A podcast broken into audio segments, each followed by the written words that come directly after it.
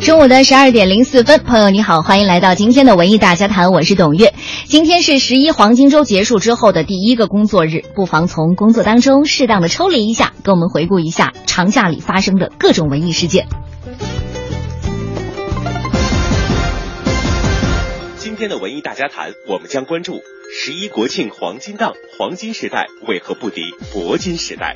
昨夜荧屏大事件，《好声音》的遗憾，张成龙的胜利。诺贝尔文学奖明晚将公布最悲壮作家村上春树六次入围。文艺大家谈，我们深入浅出聊文艺。深入浅出聊文艺，首先请出今天的嘉宾，央广评论员朱毅老师，欢迎。啊，董月好，还有王硕好哈。接下来就是我文艺之声的特约评论员王硕，欢迎欢迎。各位中午好，我是王硕。嗯，今天呢，我们首先要从这个国庆档的电影聊起哈。国庆档的电影大家都看了吗？反正我自己呢是看两部，一个是《黄金时代》，一个是《心花怒放》。我还看了《亲爱的》哦，你还看《亲爱的》？我这个国庆因为忙着回家这个婚事，所以。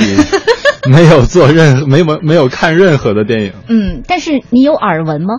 有这个还是有的，因为这几部电影好像呃，一个是《亲爱的》，还有一个《心花怒放》都有黄渤，嗯，这个让我印象比较深刻。铂金时代，对，嗯，《心花怒放》的票房截止昨天晚上已经是七点五六个亿，七点五六亿，也就是说其实破十亿是没问题的，应该是没有悬念的，嗯。呃，然后我今天早上刚刚在念到第一条资讯，说到这个动画片儿哈，其实，在今年的这个国庆档，动画片儿挺多的，但只有一家独大，就是这个《麦兜我和我妈妈》，现在呢斩获的这个票房呢是四千万左右，四千万，嗯，在接下来还有可能再往上走，但是有没有发现哈，今年有一个挺有意思的现象，就是这个 IMAX。三 D 版的这个电影很少，很少，全部都在二 D 这个地方抢滩。对对对，今年的大片好像除了像变形金刚这种比较，还有之前敢死队好像也不是这个 IMAX 吧？嗯。对，像除了像变形金刚这样的这种超级大片之外，好像目前到现在，今年到现在下半年还没有一部特别能够震撼的那种电影上映。有十月十号《银河特工队》。呃，对对对，还没开始。好吧，我们就说一说这个国庆档的电影哈。呃，其实，在九月三十号的时候收假的前一天，我们已经盘点过了，就是当时我跟朱毅老师比较一致认可的就是《黄金时代》。是啊，我们那么的看好它呀。而且当时百度还做了一个票房预测模型，从演员热度、导演热度、电影关注度、上映时间多个维度都认为至少不会输给《归来》。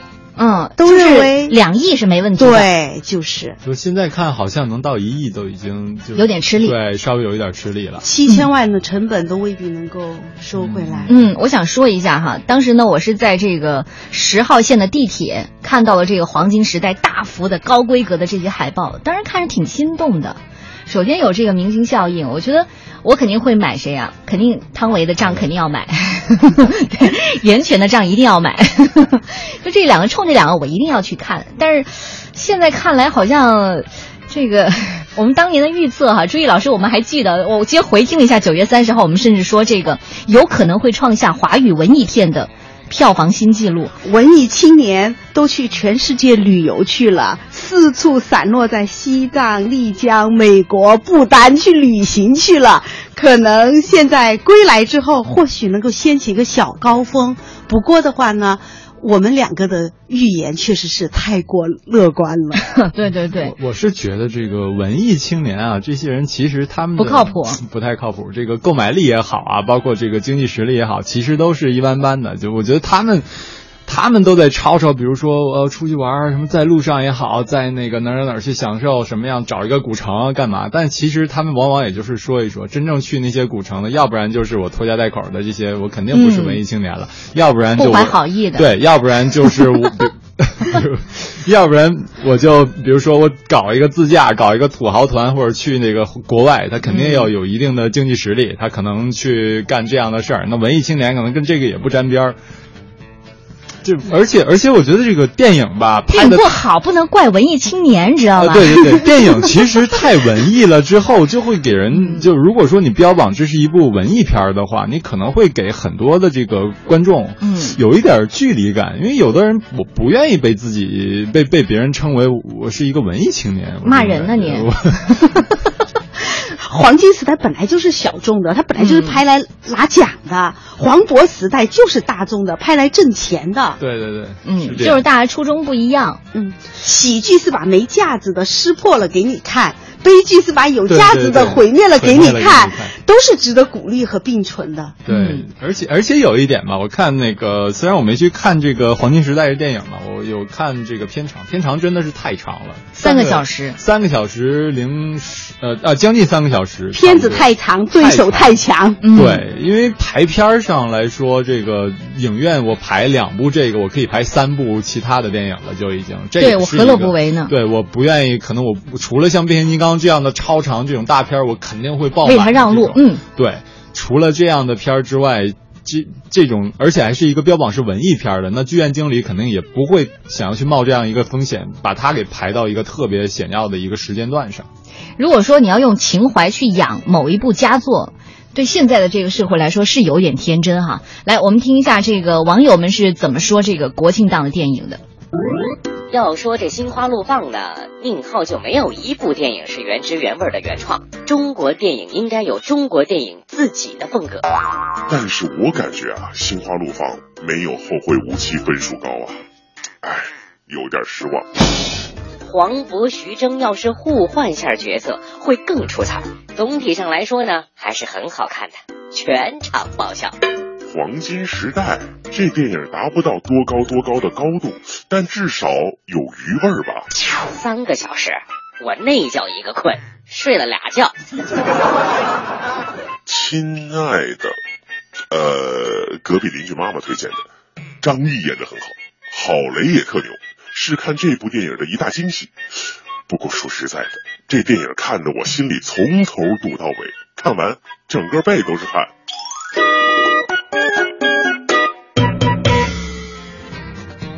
可能这些吐槽不太客观哈，都是这个从这个呃号称最文艺的网站豆瓣上扒下来的。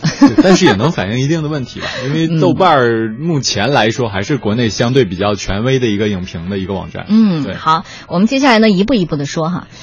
你说要是一步一步的说十四部呢，其实说是十四部哈，但从这个排片上来看，胜出的也就那么四部，四部五部的。对，啊，咱们先说这个黄金时代吧。黄金时代到底败在哪？咱们首先不说这个跟文艺青年有啥关系哈，这个刚才说了时长，片长对，嗯，片长太长了，嗯太文艺了。哎，在我们印象当中，这个成的这些文艺片有哪一部啊卖得好的？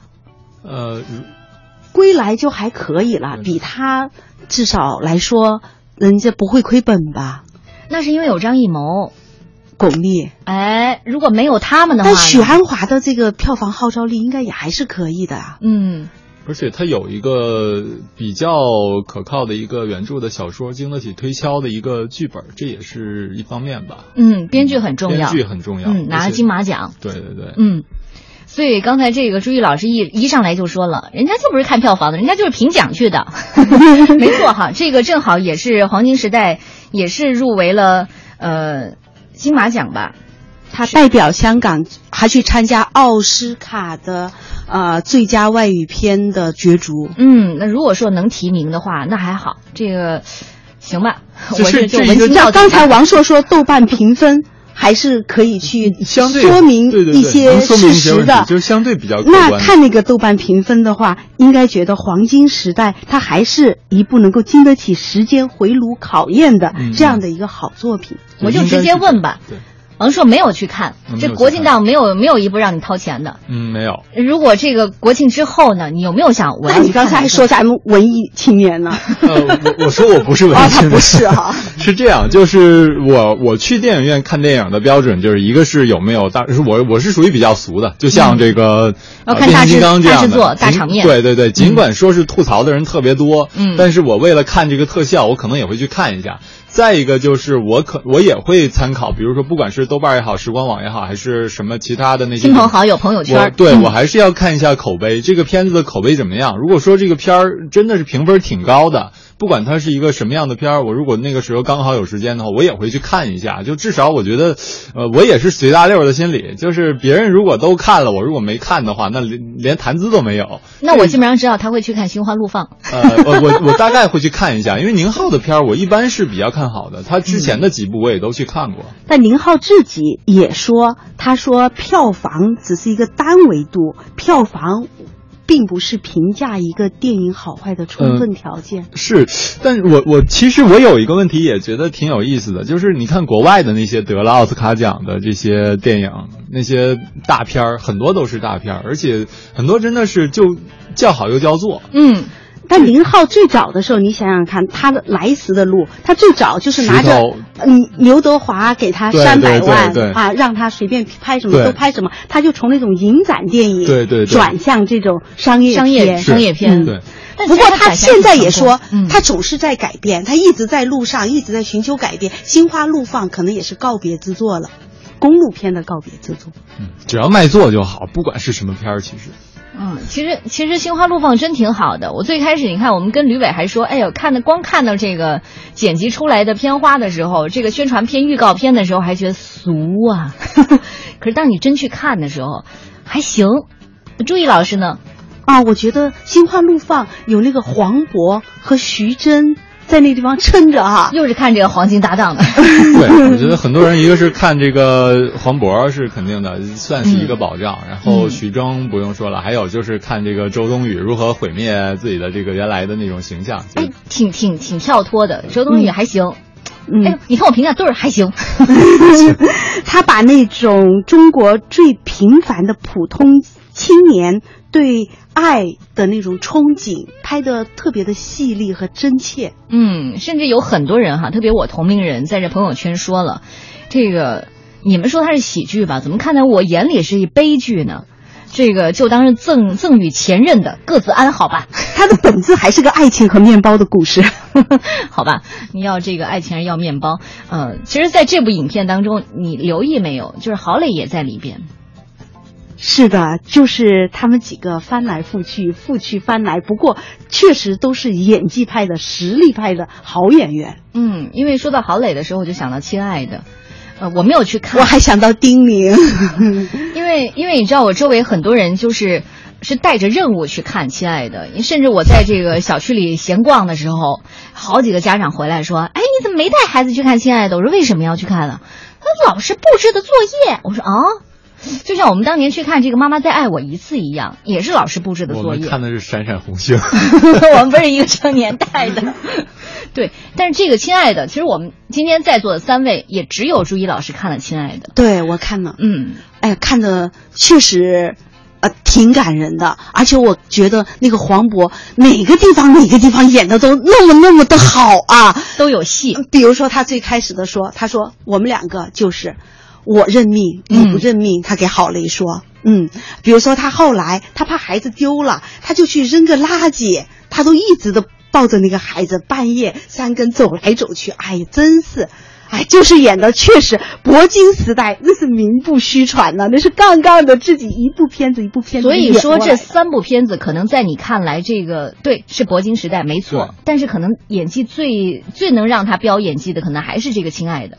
那种绝望的无奈，嗯，演的哎，对，其实入口。对对对，其实所谓飙演技嘛，就是一个演员如果说是我是本色演出的话，就是谈不上飙演技的。可能给黄渤给人的印象就是之前的那种，就是混不吝的，或者是那个特别市井的那个市井小快的那种形象。那么换一个特别真情的这样一个角色，他也能驾驭得了，这才说明这个人的这个演员的这个实力。嗯但是呃如果说从另一方面，当然这肯定跟这个排片儿啊有关系。当然把他就先是自己打自己，很多时候。有点儿消费过度的话，其实这对演员自己来说也是有一定的伤害。像那个二零一零年的时候，葛优，对，哎呦，葛优自己一部一一个人三部电影，《非诚勿扰二》，然后《赵氏孤儿》，还有一个《让子弹飞》，他自己都说就被消费过度了嘛。这，我觉得如果一个演员被透支了，一下子把自己所有的这个潜力全都呈现给观众之后，那观众可能一方面可能会审美疲劳，另一方面下一次我不一定你会再给我一个什么样的惊喜了。我觉得这个时候其实。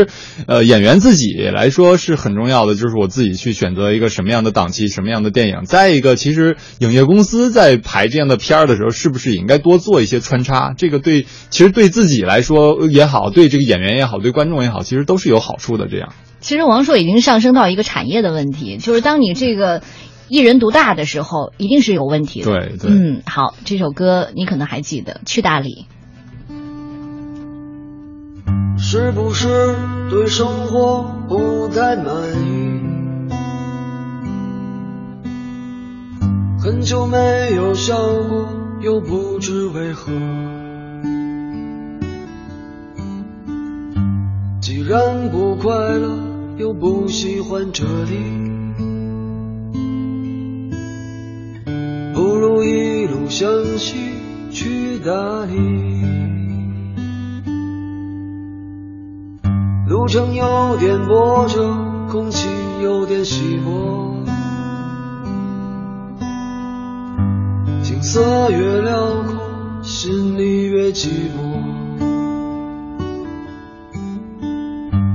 不知道谁在何处等待，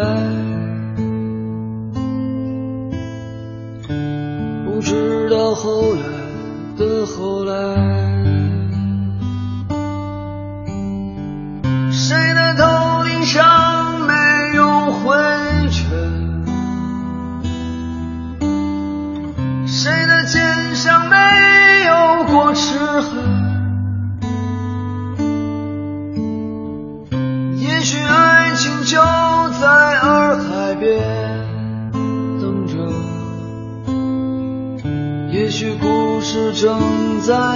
生着。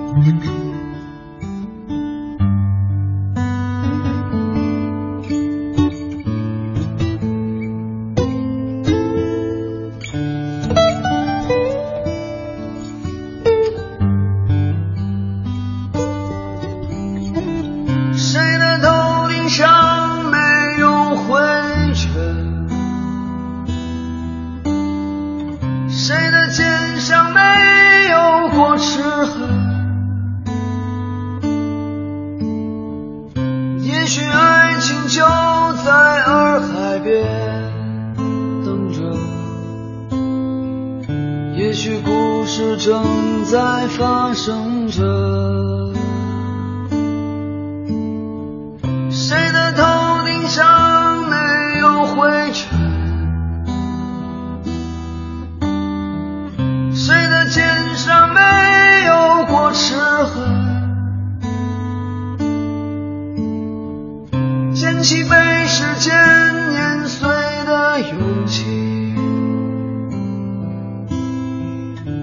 双脚沾满清香的你。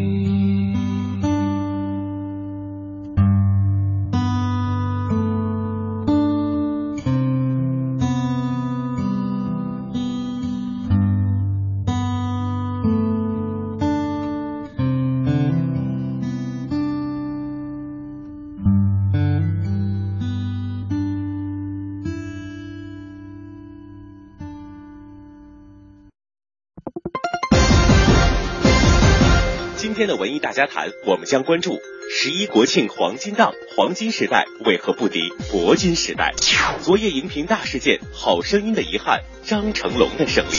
诺贝尔文学奖明晚将公布，最悲壮作家村上春树六次入围。文艺大家谈，我们深入浅出聊文艺。时间不多哈，我们接下来还把这两分钟呢留给这个国庆档的电影。其实国庆档电影虽然我只看了两部，但是呃，我觉得在国庆期间哈，特别在假期的时候，你可能还是选择看一些比较轻松的。所以为什么你看在这个呃合家欢的时候，这个春节档的时候，在这种假期最好是看一些喜剧轻松的，就像这个《分手大师》类似这样的。对对。中国人还是多需要点欢乐哈，心花怒放的高票房，呃，就是呃这个很好的说明。嗯，但是不得不说哈，就是我们刚才在说了这个黄金时代，也说了这个心花怒放，但是接下来说的是亲爱的。你看这个亲爱的，就是基本上我周围所有的朋友看过都是一边倒的好，就像当时宁浩的这个无人区也是这样，就一边好，然后你会发现它票房突突突突全上来了。嗯嗯，很有可能。啊，不过亲爱的，我还稍微的觉得，就后来赵薇的出现，相对来说突兀了一点儿。如果说就让郝蕾和这个黄渤一直的飙戏飙下去，我认为可能还会更精彩。不过这是我自己的一点小小的微弱的声音。嗯，你看来你没有看剧情，你看的都是演技了。好吧，回到这个呃，我们文艺女青年都写。对对对对，我还在呃写，准备写一个只得一生。嗯啊，写萧红。嗯啊，萧红，我在里面呢，主要呢着力呢想分析。一下萧红对鲁迅的那种依念嘛，他的遗言是想把自己的骨灰葬在鲁迅的身旁。他给端木蕻良的那个定情物，也是鲁迅先生给他的相思红豆。嗯，对他一生孤苦，只有祖父和鲁迅给了他一点那种温情。所以的话呢，嗯，他呃，真是对他们有一种。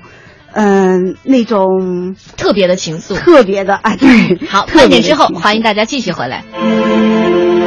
用声音记录经典，文艺日记本，文艺日记本，十月不老的情书。西蒙和加芬克尔二重唱一辈子，撰稿李志。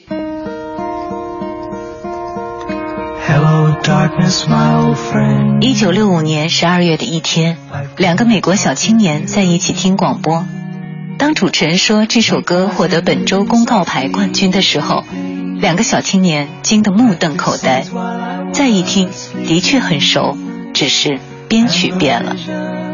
这两个小青年，一个叫保罗·西蒙，一个叫阿特·加芬克尔，就是这首《寂静之声》的演唱者。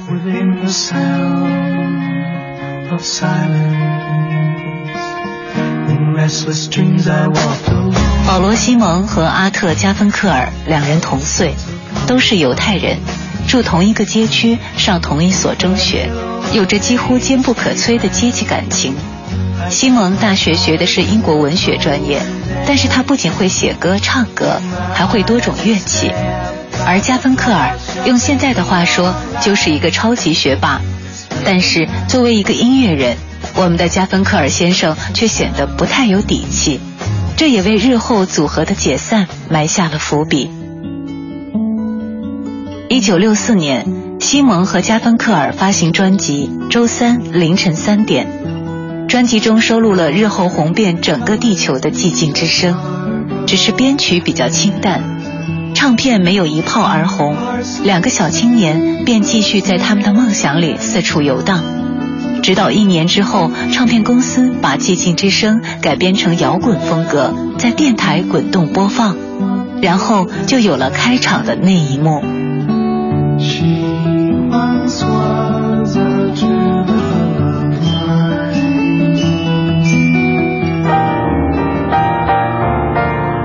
之后的西蒙和加芬克尔趁热打了不少铁，电影《毕业生》的原声带就是其中之一。由于加芬克尔基本只会唱歌，在做唱片的过程当中，难免感到被冷落。一九六九年，当西蒙忙于新专辑的制作时，加芬克尔却跑去和朋友拍电影了。在对《Bridge Over Troubled Water》这首歌的处理上，两个人更是产生了巨大的分歧。虽然歌曲为西蒙所写，但是他无法接受加芬克尔把这首歌弄成巴赫式合唱的想法，于是，一怒之下将整首歌都甩给了加芬克尔。就这样，这张专辑成了西蒙和加芬克尔合作的最后一张专辑。此后的几十年，他们一直保持着生活中的联系，偶尔有小规模的合作，但真正意义的再次同台是2003年，当毕业生的主演达斯汀·霍夫曼把格莱美终身成就奖的奖杯捧给西蒙和加芬克尔之后，他们再次唱起了这首《寂静之声》。初唱这歌的时候，两人都是二十三岁，而这一次，他们都已经六十二岁。舞台上，西蒙弹着吉他，加芬克尔背着手，一切如当年。舞台下，听歌的少年早已白了头。歌声落，掌声起，镜头中满是婆娑的泪眼。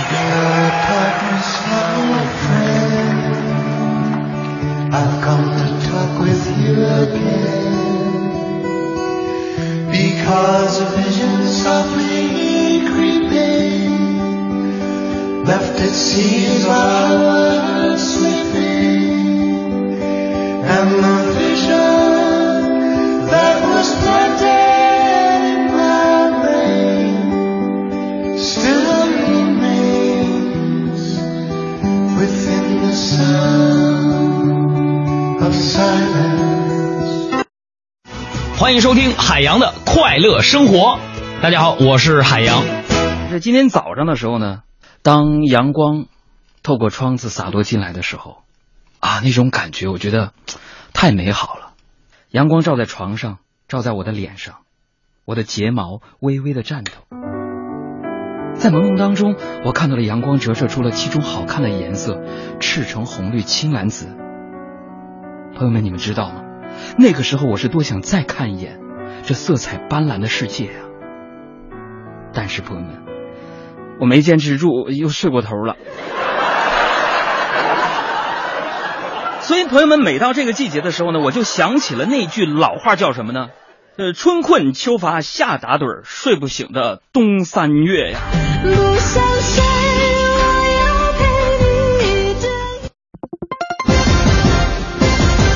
今天的文艺大家谈，我们将关注。十一国庆黄金档，黄金时代为何不敌铂金时代？昨夜荧屏大事件，好声音的遗憾，张成龙的胜利。诺贝尔文学奖明晚将公布，最悲壮作家村上春树六次入围。文艺大家谈，我们深入浅出聊文艺。中午的十二点三十三分，欢迎大家继续回来，这里是正在直播的文艺大家谈。今天呢，我们要聊一些在国庆期间发生的文艺事件哈。就在昨天晚上，呃，我相信这个电视屏幕还是挺热闹的，至少能有两拨人看不一样的。呃，我的一个同事他说了哈，如果对《好声音》太过失望的话，可以有两个选择，一个是北京卫视的传媒大学校庆晚会，或者是黑龙江卫视的战神大结局。我再有一朋友说了，哎，别看《好声音》了，看 CCTV 五吧。二零一四体操世锦赛男团冠军张成龙力挽狂澜六连冠呢。昨天晚上你们分别都看了什么？我看了《好声音》。嗯，你看了《好声音》，因为有 有作业在。对，我也是啊，真主去看了《好声音》。哎呦，天哪，我错了。好吧，看看这个，这就说明了一个问题：汪峰还是不能上头条。来来来，我们听一下这个《好声音》在昨天晚上都是如何进行的。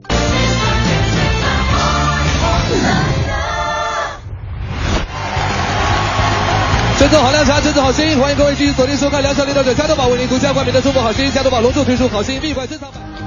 好在我苦中作乐，这城市那么空，这回忆那么凶，这街道这水马龙，我能和谁相拥？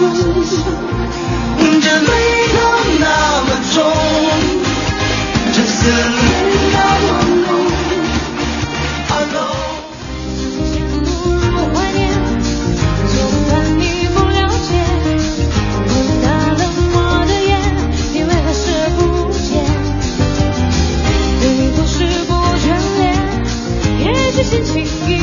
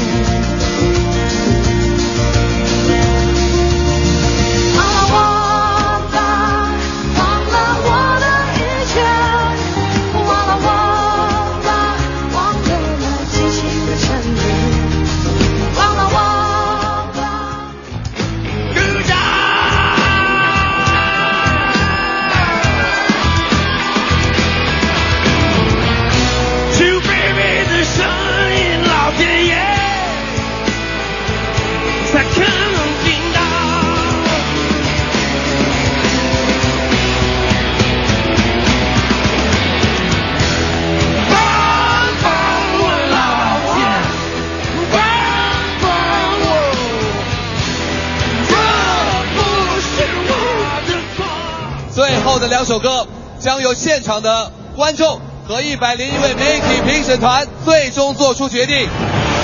巅峰对决，现在开始。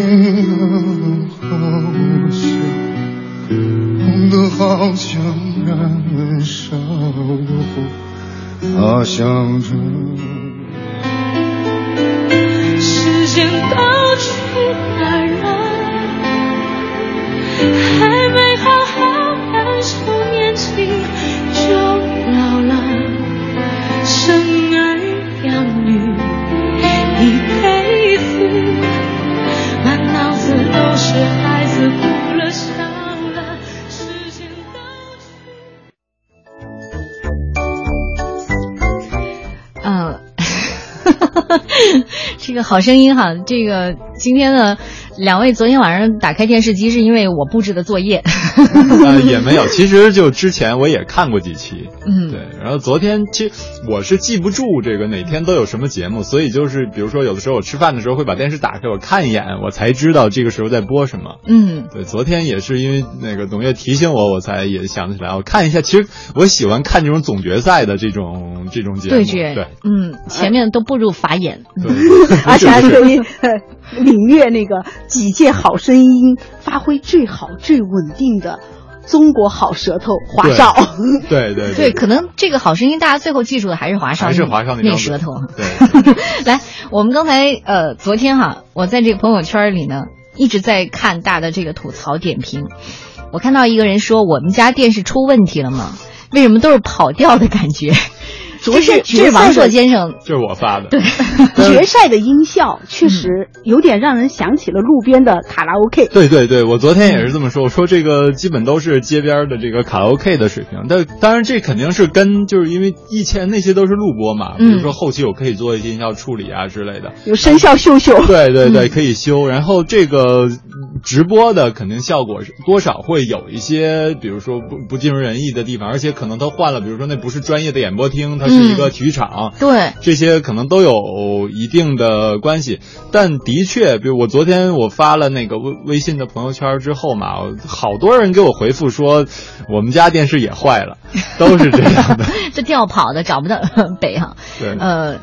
没错，但是我觉得昨天这个张碧晨，哎，作为这个冠军出现的时候，吐槽的还是很多的。我相信还还是有挺多人喜欢这个帕尔哈提，但是我们肯定又回到一个论调当中了，就是所有冠军我都不喜欢。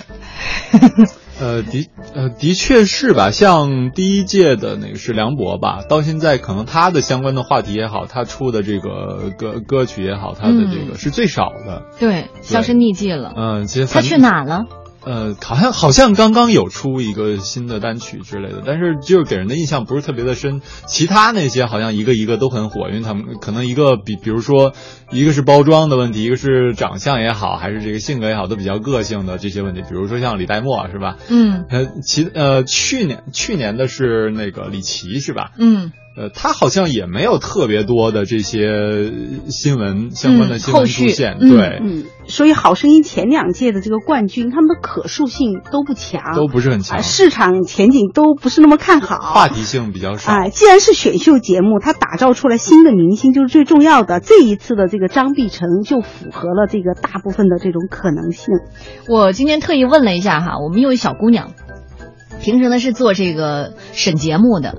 呃，很腼腆，但是我我问他，我说你昨天看了吗？好声音，他看了。我说你最喜欢谁？嗯，不是很喜欢谁。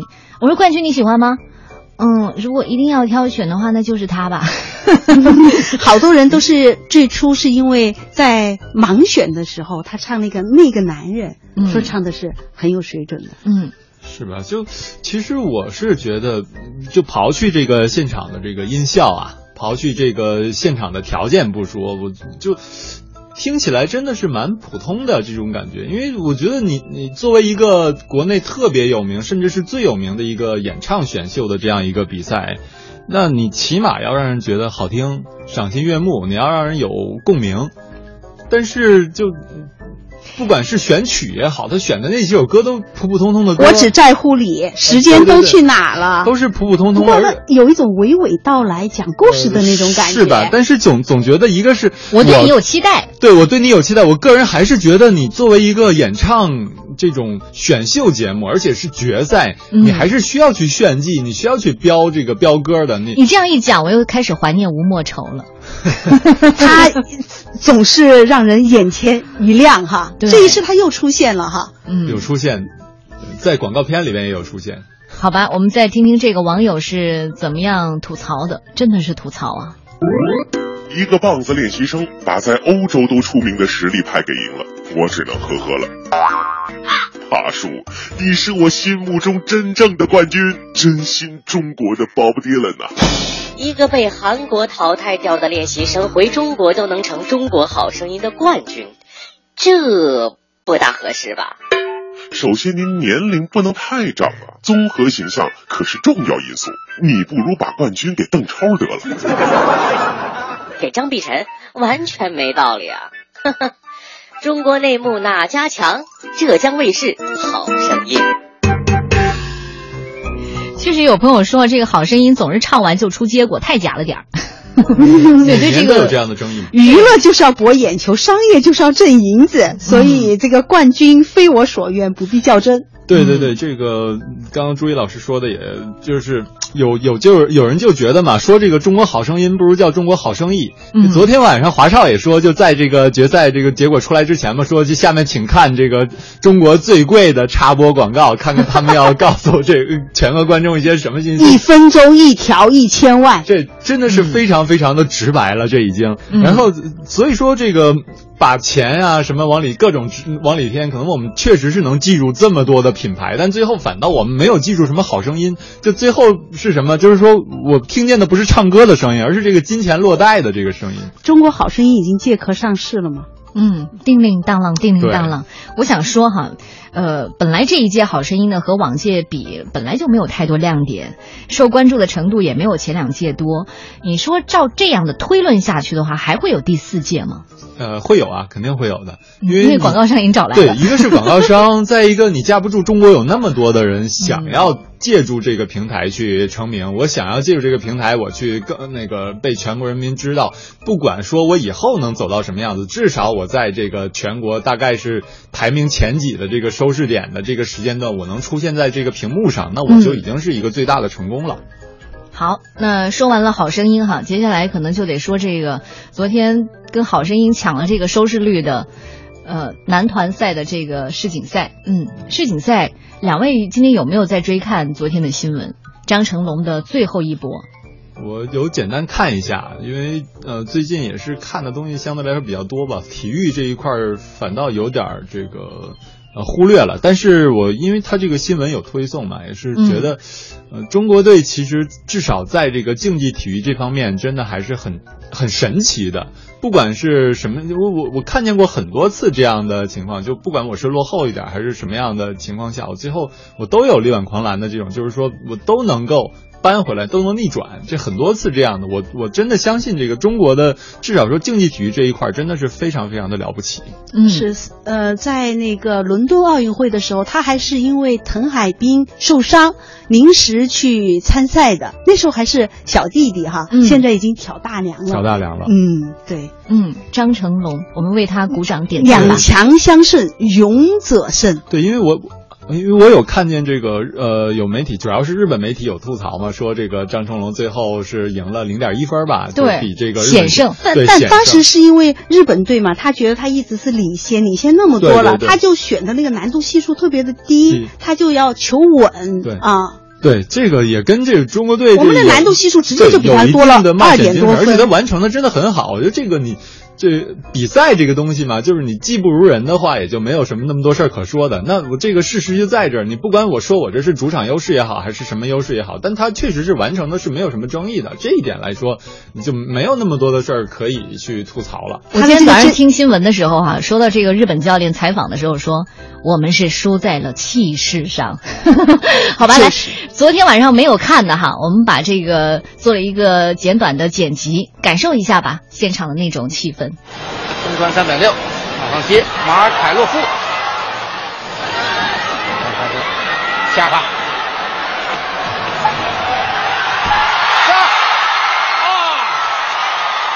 忽略了动了一小步，他这一套的起评分达到了七点四。我们看裁判怎么给他打分。张成龙七点四的成套，完成分析要达到八点四六六，中国队就能够获得冠军。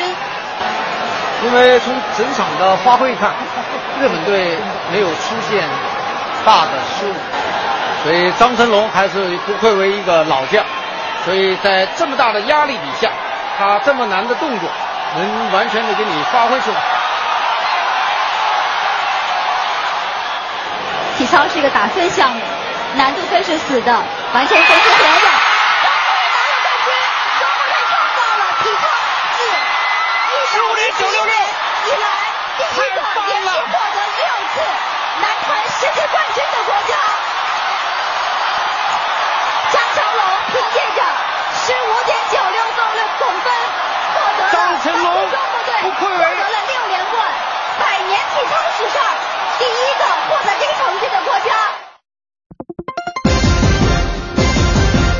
今天的文艺大家谈，我们将关注十一国庆黄金档，黄金时代为何不敌铂金时代？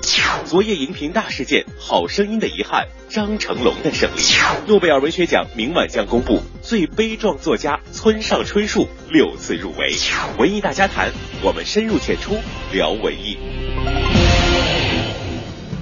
这里是深入浅出聊文艺的文艺大家谈。今天呢，我们请来了两位嘉宾，一个呢是我们的央广评论员朱毅老师，还有就是我们文艺之声的特约评论员王守先生。欢迎两位哈。接下来要聊的就是这个马上要在明天晚上公布的诺贝尔文学奖。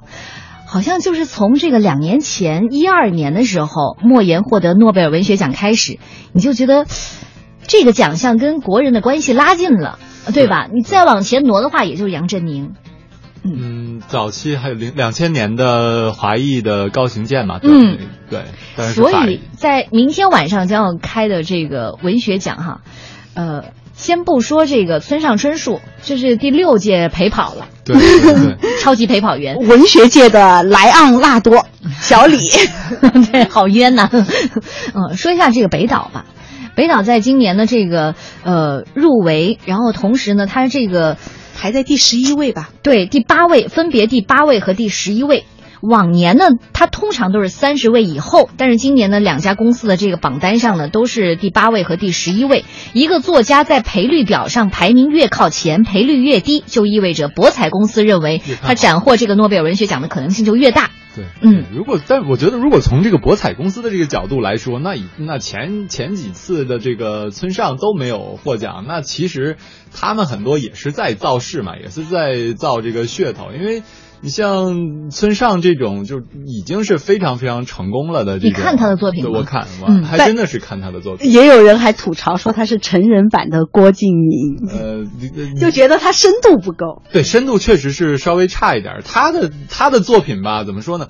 呃，一个是年龄段相对来说可能那个排的比较长，就什么年龄段可能都可以看。嗯、再一个，我因为我我个人比较喜欢他写的一些，比如他的想法也好，他的那个写作手法也好，是我比较欣赏的。就我觉得好荒诞哦。呃，对，比较荒诞。但他这个欧美的这种气息很浓，通常来诺贝尔文学奖呢，更愿意给这个本民族特色更浓郁的这样的作家。对对对嗯，来，我们看看今年这个。呃，博彩公司哈开出的诺贝尔文学奖的热门名单，除了常年领跑的这个村上春树之外，还有排第二名的是肯尼亚作家恩古吉瓦提安戈，第三名的是阿尔及利亚的女作家阿西亚吉巴尔。很多这个中国读者都没有读过他们的作品，甚至你会觉得在这个榜单上，这名字都是陌生的。所以这个诺贝尔文学奖到底是怎么评出来的？嗯，他们的口味是什么样的？村上春树哈，他自己吐过一个槽，他说小说的深度到底是什么？就是今天的火锅缺乏牛肉似的深度，要这么说成不成呢？嗯。呃，个人口味，对萝卜青菜。对，其实这个诺奖的这个评选，我之前也有看过一些这相关的介绍嘛。它并不是说我一你一定是一个非常知名了的作家，你现在特有名，我给你颁一个奖。嗯，而是它是它这个是属于怎么说鉴定也好，它是一个它不是寻宝嘛，它是一个鉴宝的这么一个过程。就是说，你把宝物呈上来，对你对你的这个文学成就，你整体的这个文学成就，对这个做一个。考量，而且你还得活着，你对你还得活着。嗯，呃，但所以说我们可能了解的，当然这跟我们说实话，中国人读的书啊挺少的，包括我自己，其实现在每天各种各样的事情在做的话，真正能够坐下来读一本书的时机会也很少。像这些不管是肯尼亚的作家也好，还是对阿尔及利亚的，一个是他们本身。在这个文学界，在尤其在中国的文学界，可能就不是特别的有名。再一个，他们的作品可能翻译的这些就热门作品相对来说也比较少，所以中国人接触的肯定也很少。嗯，这也是为什么中国人不了解。而且，就诺奖的这个评选的标准，就是我是站在我自己民族的这个角度去写，去写这个我我们的故事。那可能我我们对他所写的故事并没有那么多的共鸣，这是一点。嗯，不过就今年来看哈，可能村上春树还要继续陪跑。那个落奖，他不能总是给亚洲的这个作家嘛，很有可能今年非洲书写啊，要呃让我们有惊喜。也就是说，照你这样说，就轮流坐庄喽。也也也不一定吧，主要也还是看这个会有一些平衡的，所谓评奖嘛，就是中国作家没什么关系。其实这些评委啊，他自己也是有很多个人的这个想法啊，个人的色彩在里边的。我不是说特完全是一个非常非常客观的东西，毕竟这个奖是人选出来的嘛，有很多个人的好恶，这些都是跟他们有关。比如说。有的人可能我就是不喜欢村上，他就说这个村上写的东西深度不够，确实是深度也不太够。而且我小资，我读过不少他的这些作品嘛，他的作品最大一个问题就是总是烂尾，嗯，就一开始写的特别宏大，但是结尾就是匆匆就结了，而且我完全不明白他最后到底还要表达什么，是不是流离？他总是一个开放式的这种结局。如果你像都是这个魔幻现实主义写作的话，我看这个马尔克斯，加西亚马尔克斯刚刚去世的，他写的东西就是。从开头到结尾都是特别特别的宏大，真的是，而且你看的那个内容也当然也可能是他翻译的水平比较高，他翻译的这个就你感觉你是在他是在用就中文写的写作的一样，没有生硬感，而且真的是，呃，从头到尾一气呵成的那种感觉，特别的了不起。但咱们昆德拉那么有深度，那么不可承受之重和之轻，不都还一直在陪跑吗？嗯，其实对于作家来说吧，他们其实自己，我得不得这个奖，我已经名利双收了。我所有的人都知道我，我是陪跑也好，我是真的得奖了也好，毕竟每年得奖的就那么一个人。对，但是我能陪跑就已经是，就好像奥斯卡证明我的地位在证明我的地位在这儿了。我地位不在这儿的话，我连这陪跑我都跑不上。嗯，好吧，争议不管怎么样哈，明天晚上就会水落石出了。对，嗯。好吧，最后请朱毅老师对今天三个选题做一个总结吧。今天这个总结相对来说要比较难做一点哈，比较散哈。呃，对于一粒麦子来说，这是我预言的。我认为明天花落谁家有可能会是非洲作家。嗯，风雨和烈日都是必要的。对于我们来说，面前有阴暗的时候，只需转过身，向着阳光继续奔跑。刻骨铭心的爱。淋漓尽致的活，每一步迈都都是一个漫长的比喻。痞子英雄、大头儿子、小头爸爸、崔健的蓝色骨头、昆德拉的不可承受之轻，都不会离去，只是换一个地方，住在我们心底里的另一个角落。好声音体操世锦赛落下帷幕了，是结束，也是开始。啊，张成龙的《成龙上天》的心花怒放还会再来，中国好歌曲也会走过来。亲爱的，只得一生“你好好的”，我也是，我们都是如此。相逢的人会再相逢，后会有期，在我们的黄金时代。谢谢，谢谢朱毅老师，也谢谢王硕。